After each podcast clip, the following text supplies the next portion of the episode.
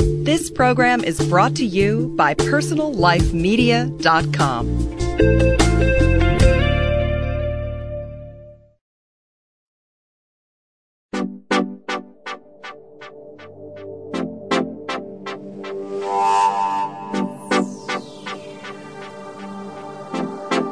Hi, I'm Terry Struck, host of Beauty Now. Today we're going to have esteemed doctor and plastic surgeon, Dr. Brent Moelleken. He's going to tell us about tummy tucks, all types of tummy tucks, and how you can find the right doctor for you.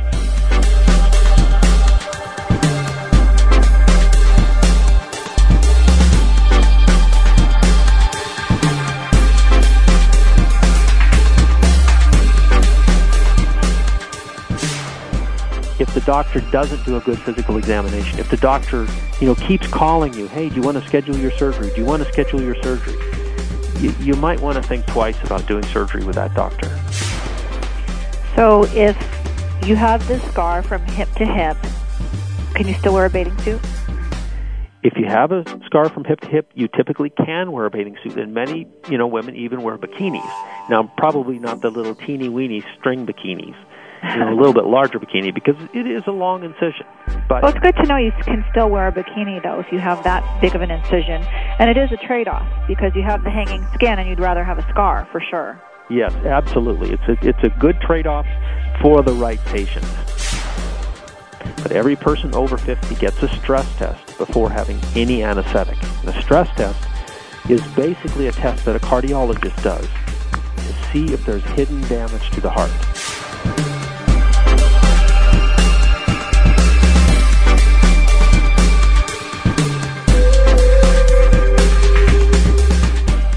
Welcome, Dr. Moelleken. Well, it's great to be there. Thank you so much. And this is your second time with us. We did another show with you, but today we saw your spread in People magazine with your beautiful wife, Dana Devon, and we want to talk about tummy tucks and, and what tummy tucks are for different people. Sure. So, why don't you first start off? Tell us about the mini tummy tuck. Well, there is a whole range of tummy tucks and they go from minimally invasive procedures that literally can be done under local anesthesia all the way up to full tummy tucks where people go typically to an aftercare. So why don't I just kind of go through them all the way from the very, very easy to the very, very hard? That would be great for all different body types. For all different body types and all different problems. Now, probably the easiest one is if someone has had a C section and they have a little irregularity of the scar. You know, the GYN doctor is very concerned about getting the baby out quickly and is you know, doesn't always have the time to do a plastic surgery closure on the wound. Exactly. So sometimes there's an irregularity in the C-section. So the plastic surgeon can actually remove that, you know, completely excise that and then sew it up again. And that would be sort of the very easiest tummy tuck that could be done, almost a scar revision on the tummy tuck. And so you wouldn't touch the belly button with that. No, that would be such a simple procedure that it, you you wouldn't touch the belly button, and and actually it wouldn't even be necessary to go to sleep for a procedure like that. Most of those kind of procedures could be done under local anesthesia if the patient wanted. So that's actually minimal skin then. That would be just a minimal skin excision. And and that was what something um, similar that your wife did exactly? No, no. Actually, hers was a hybrid tummy tuck. I'll get to that in a second. Okay. But um, because so, everybody looks at your wife and says how skinny and beautiful she is, and they don't really think that she needs a tummy tuck. But I know my sister won't mind me saying this, but that's exactly what she needs because she had twins. So, and she's very thin herself. Exactly. So, a lot of women, you know, getting to that subject, a lot of women who have had children, of course, when when a, a child is in the womb, you know, the actual space that he takes up is enormous. It's not just the weight of the baby, it's the placenta, it's the fluid. So, you know, it's probably, you know, 15 to 18 pounds that are sitting in that abdomen behind what's called the fascia. And the fascia is really, a patient told me this the other day, it's the skin of the muscle. That's the way to think of it. It's the lining of the muscles, but it's kind of the skin of the muscle. And that's a layer nobody knows about. That's the layer that gets stretched out in pregnancy and childbirth. And it's it's very unusual for that layer to go back completely to the way it was. So are you saying that you can actually tighten the muscle?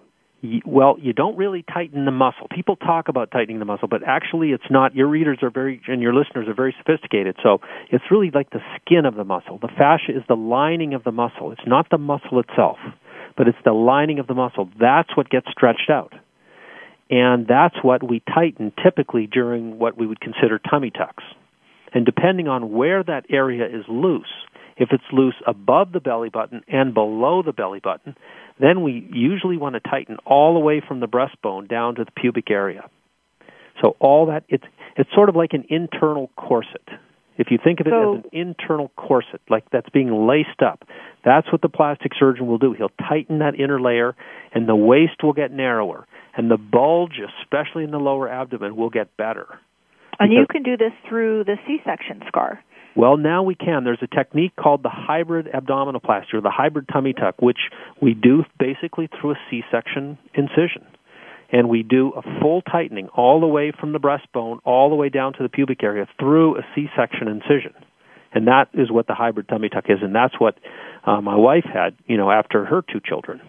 And what if you didn't have a C-section? Then do you just make a, a similar scar? Yep, you make a very low incision, almost like a C-section incision and you go and you go through that incision and then you tighten all the way from the breastbone all the way down.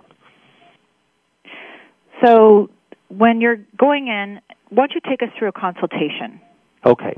The first thing that happens during a consultation is a patient comes in, we go through their medical history. What are your medical problems? What medicines are you on? What surgeries have you had? And this is something for patients to look at. You want to make sure that the doctor is asking you all those questions you want to make sure the doctor is not just interested in performing surgery on you. You want to make sure that the doctor is actually doing a physical examination and a history to make sure that you're safe for the surgery. And it's really important that people are honest. Absolutely. People need to be honest about the medicines they're taking. They need to be honest about whether they smoke or they don't smoke.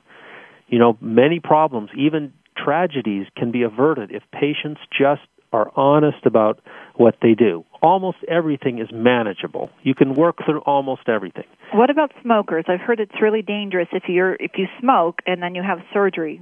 Can you tell our listeners about that? Yeah, there are two two issues with smokers.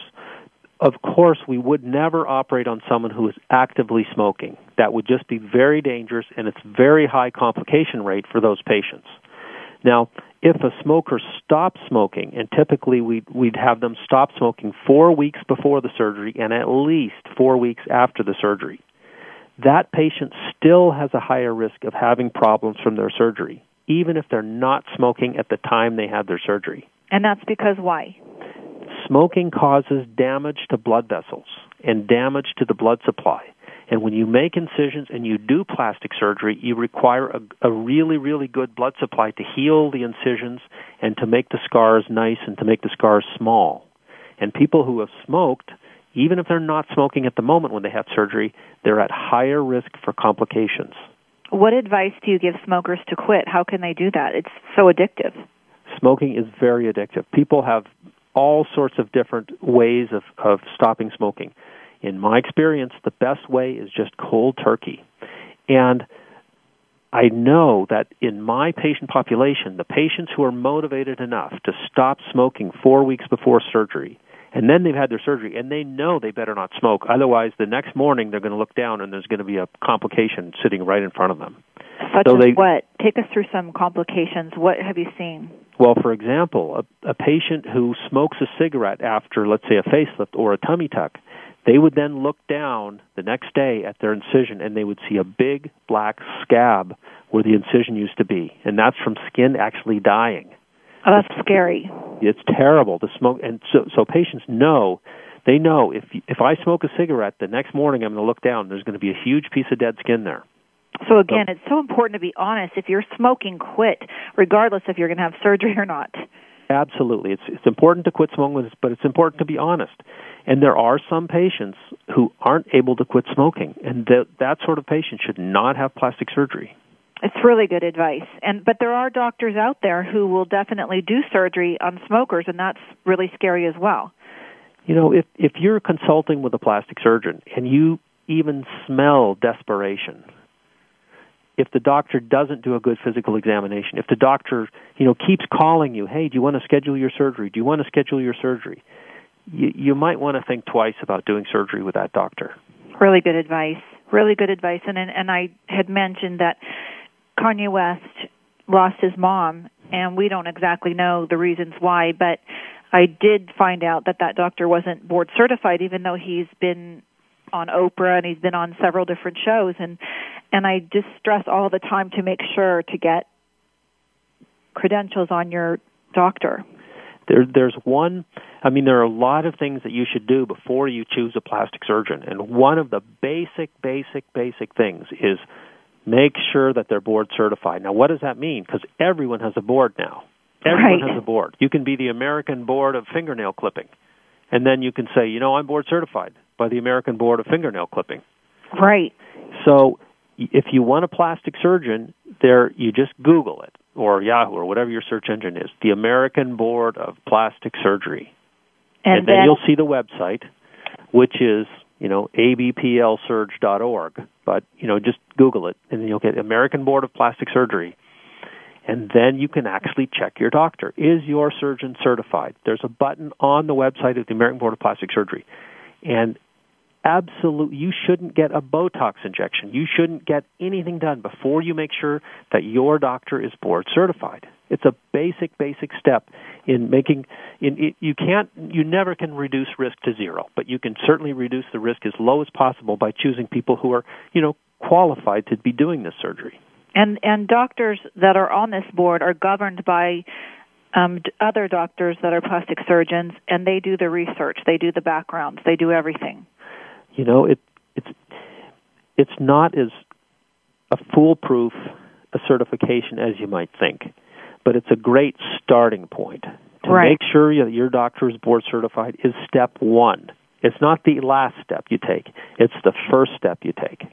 And then how can patients find out if there's other complaints against the doctor? Where do you go for that?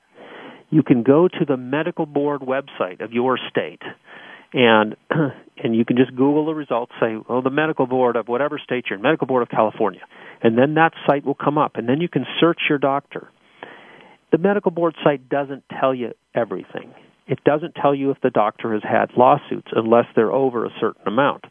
So the doctor could actually have had a number of lawsuits and it wouldn't show up on the medical board website. But it will show up if the doctor's on probation or if he's had some really bad problems or has, you know, letters of reprimand or something in his file. That will show up on the medical board website. So that's a great second place to stop. You know, how is your doctor doing? Is does he have all sorts of disciplinary actions against him? That would be not a good sign if you saw that. No, and and we don't. Again, we don't know everything that happened, but and as you say, it can happen with anybody. But it is so good to do research, and I stress that on every show. We're going to have to take a quick break to thank our sponsors, and we'll be right back with Dr. Brent Moelleken. Listen to Coaching the Life Coach Business and Marketing Strategies for Growth of Transformational Practices with Jason McLean, your guide in the 21st century marketplace on personallifemedia.com.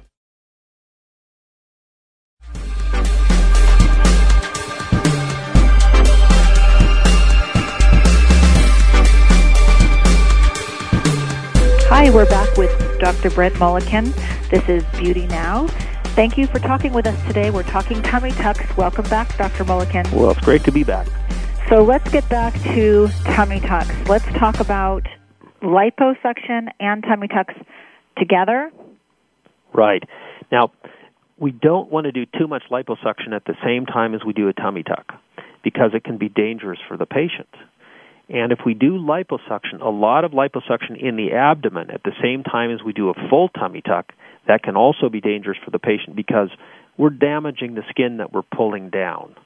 Now, a full tummy tuck means you're actually taking out everything. You're taking out a huge piece of skin and fat that is between the pubic area and the belly button. So it's amazing how much skin and fat can come out. And then you literally pull the rest of it down and you you and the belly button comes up for air uh, you know in its normal spot. That's what a full tummy tuck is. It's a big operation. It's a big surgery. And if you if you need the full tummy tuck, it is a pretty big scar. Could you explain the scar? Yes, the scar in a full tummy tuck is literally from hip to hip because that's how much skin and fat have to come out. Now the full tummy tuck is for women. Often they've gained a lot of weight, you know, after they had their children or during pregnancy they may have had, you know, 50, 60, 70 pound weight gains. And then it's very tough for the abdomen to bounce back after that much of a weight gain during pregnancy. If the skin is hanging, or if there's a lot of loose skin, or if there's a lot of fat in the abdomen, those women tend to be candidates for more for full tummy tucks than they do for the more minor tummy tucks. So if you have this scar from hip to hip, can you still wear a bathing suit? If you have a scar from hip to hip, you typically can wear a bathing suit, and many you know women even wear bikinis. Now, probably not the little teeny weeny string bikinis, you know, a little bit larger bikini because it is a long incision. But well, it's good to know you can still wear a bikini though if you have that big of an incision, and it is a trade-off because you have the hanging skin and you'd rather have a scar for sure. Yes, absolutely. It's a it's a good trade-off for the right patient. And But- tell us about the belly button. Where does that go? Well, the belly button is still the belly button. It's still the patient's same belly button if in the full tummy tuck. But the skin gets pulled down, so the belly button kind of has to come up for air in a new spot. Do you have to cut it though? Do you cut? You cut It out? around the belly button. You cut You- around the belly button so that the the patient's belly button stays. You know, it's still the patient's belly button. But tell us about Well- that scar, the little belly button scar. Now, typically, if the surgeon is clever about it, it it should be a very, very appealing, sort of good-looking belly button. And there's a whole science that goes behind how to make a belly button. You wouldn't think of it, but you know, there's all sorts of anchoring that's done, and then liposuction around the area and removal of fat, so it's nicely contoured and it's hooded on the top, and then it's sort of depressed at you know three, six, and nine o'clock. It should really look appealing, not too big, not too small. It should really look like an appealing belly button. Again, another reason to go to a really, really good surgeon because it can be really unsightly if you choose the wrong doctor and they don't really know what they're doing or haven't done a lot of tummy tucks. So yeah, there, there's a lot involved in you know in a tummy tuck. It- Tummy tuck is a big surgery. a really big surgery. It's a really big surgery. So tell us about the recoup recuperation.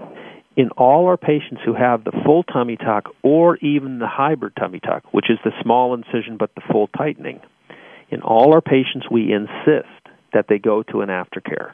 And an aftercare is a place where there are nurses and the nurses check blood pressure and they make sure that the patient is safe. They can check the oxygen level and they can call the doctor if there's a problem overnight.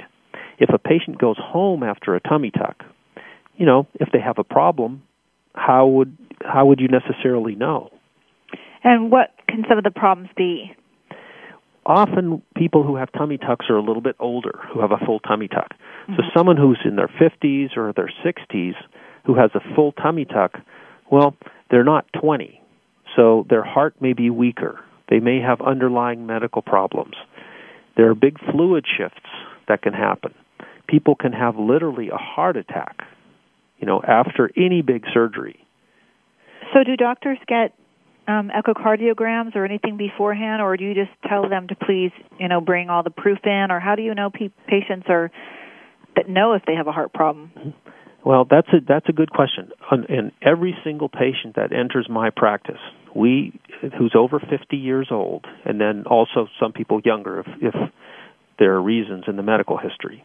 But every person over 50 gets a stress test before having any anesthetic. And a stress test is basically a test that a cardiologist does to see if there's hidden damage to the heart. A cardiogram, people say, well, why do I have to get a stress test? I had a cardiogram. My cardiogram was normal. But the cardiogram only tells you if you've already had damage to your heart. It doesn't tell you if the heart's, you know, very, very weak and ready to have a problem. But if the person goes to a stress test and they stress their heart and there are no problems, then we feel much more comfortable giving them an anesthetic.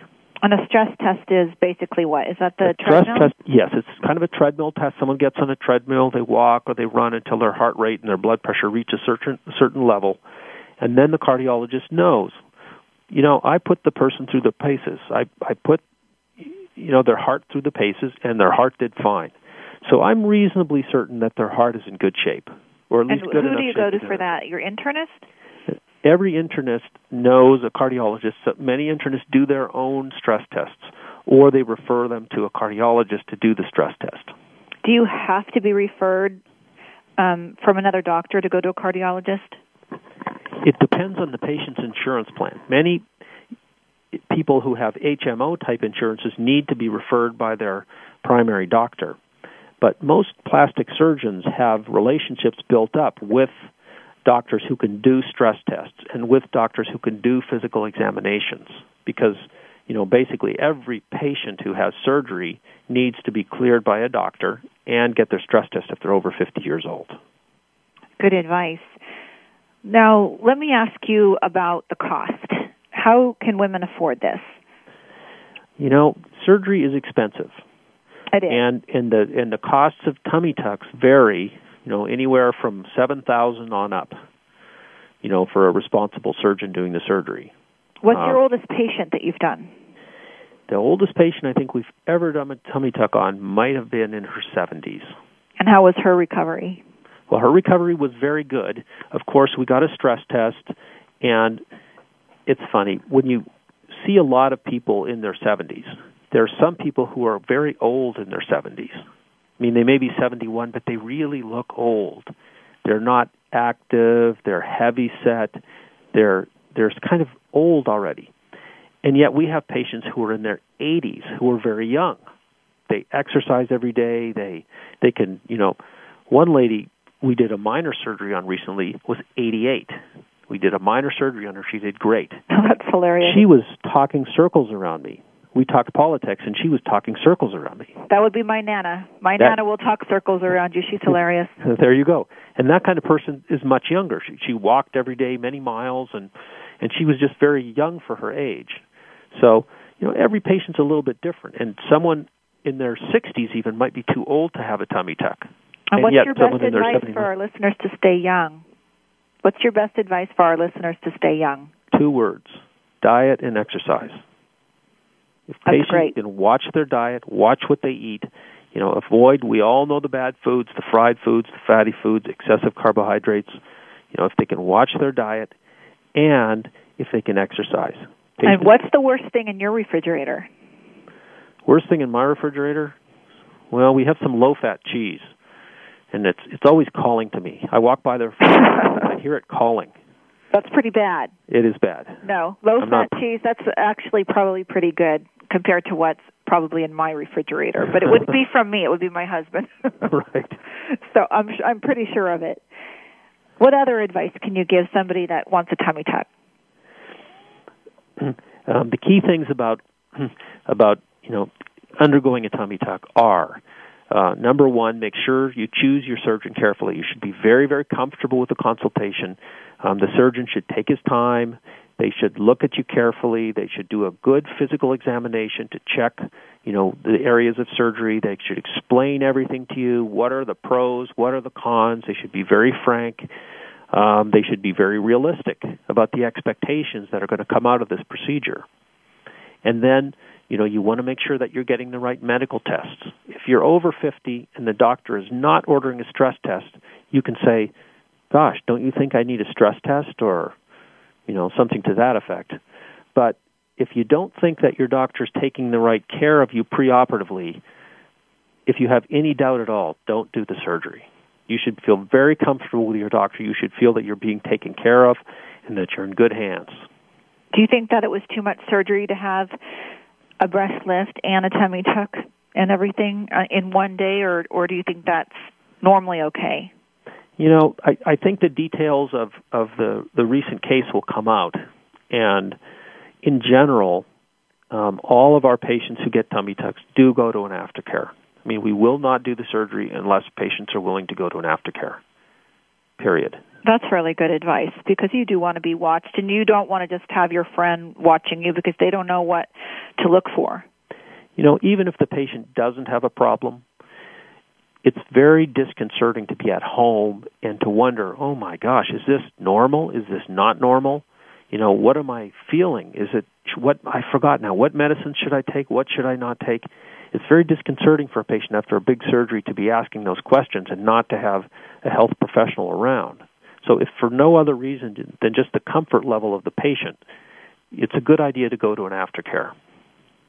And how much do aftercare cost? Aftercares can range anywhere from 500 up to around $1,000 a night. So it's it's not cheap. But But it's good insurance if you're spending that much anyways on your body to just throw that in. You know, typically people do this once in their lifetime. And it the decision as, you know, proof is in the media. The decision is very, very important. It's much more important than what car you buy. It's probably as important as what house you buy. You know, definitely, it's your life. You're, it's your you're life. putting your hands in a surgeon's. You it's know, your life. Your life in a surgeon's hands. Right, and this is something that. So, you know, I've I've I think of a patient who was coming to me from Texas to consider having surgery, and this patient, believe it or not, was a nurse. It was a nurse, and we told her, okay, here are the costs of the surgery, and we need to go we need to have you go and get a stress test for your heart because you're over 50 years old. She said, You know, I'm not getting that stress test. I'm fine. I'm not getting that stress test. And ultimately, she did not have surgery with me because she found a doctor who was willing to do her surgery without a stress test. And this was a nurse. That's really scary. That is scary. When your doctor is telling you to do something, you should really do it, especially it's unbelievable. for your own protection. It's unbelievable. It's for your own protection. But I guess nurses sometimes and doctors make the worst patients because they think they're above the law. You know what? Glad you said that. I'm married to a doctor. I know that. Right.